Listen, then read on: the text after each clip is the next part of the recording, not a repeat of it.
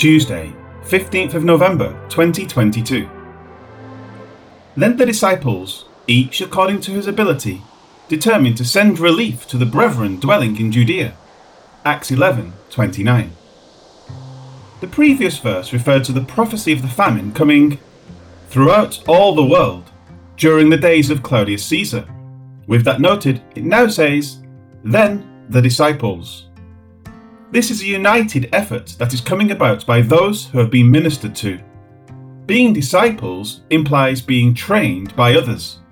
What these disciples will do is next stated as each according to his ability. The verb is imperfect, showing an ongoing state. Also, it more precisely says, according to the prospering of each. The word translated as prospering is found only here. It signifies to be good for passing through, and thus it speaks of ability. Today, we might say, good to go. It reflects the state of the individual in relation to his financial needs and abilities. Of those who are good to go, they determined to send relief. This is more of a shortened paraphrase. The words literally read, to send for ministry. There will obviously be a need when the famine comes, and because there is advance warning of it, there is the ability to prepare for it in advance. This is not unlike what Joseph did for Pharaoh in Genesis. The ability presently exists, and it can be used for a need that will arise at a time when the ability to tend to it will no longer exist. With that understood, this charitable ministry is intended to go to the brethren dwelling in Judea. It is not said why this ministry is being sent. It is possible that Agabus told them the need would be greater in Jerusalem. It may be that the apostles constantly expended themselves in the service of others and relied on others for their daily bread. It may be that there was already a fund in Jerusalem that existed and which would be quickly used up in a time of famine.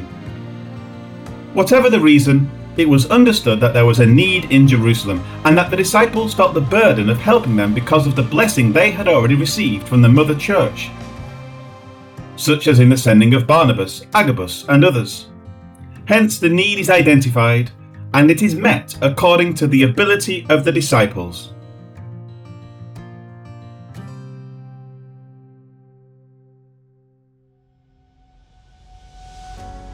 Life application.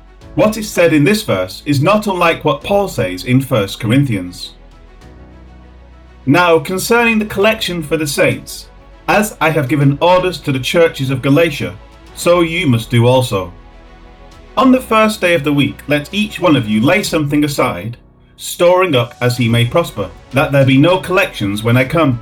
And when I come, whomever you approve by your letters, I will send to bear your gift to Jerusalem but if it is fitting that I go also, they will go with me.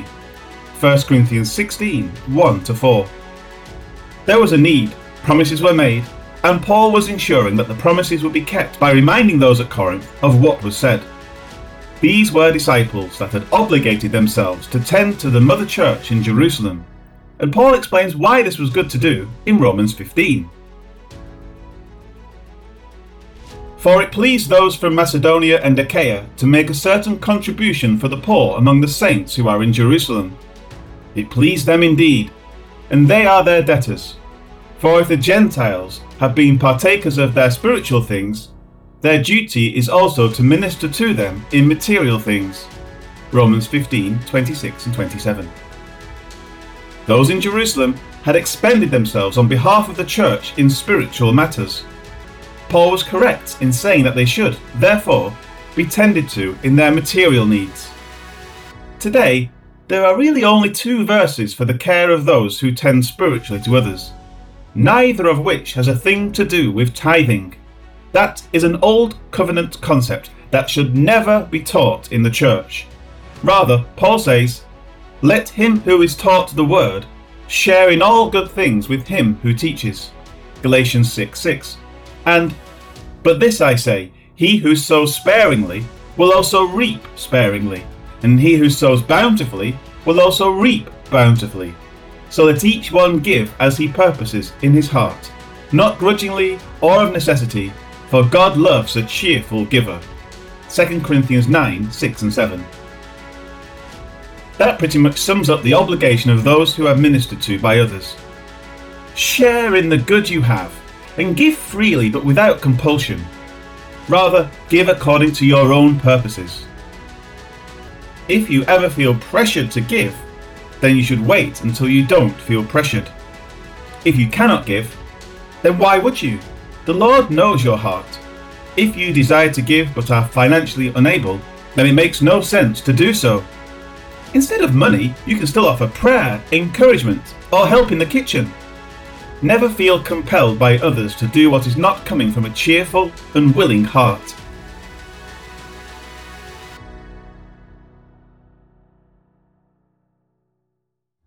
Lord God, thank you for those who tend to us in spiritual matters.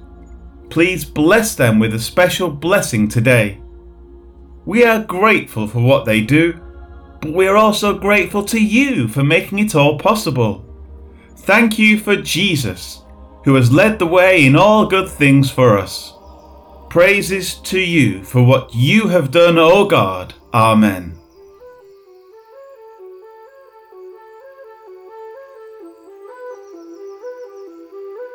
They gathered the money and gave it to Barnabas and Saul, who brought it to the elders in Judea. Acts 11, verse 30.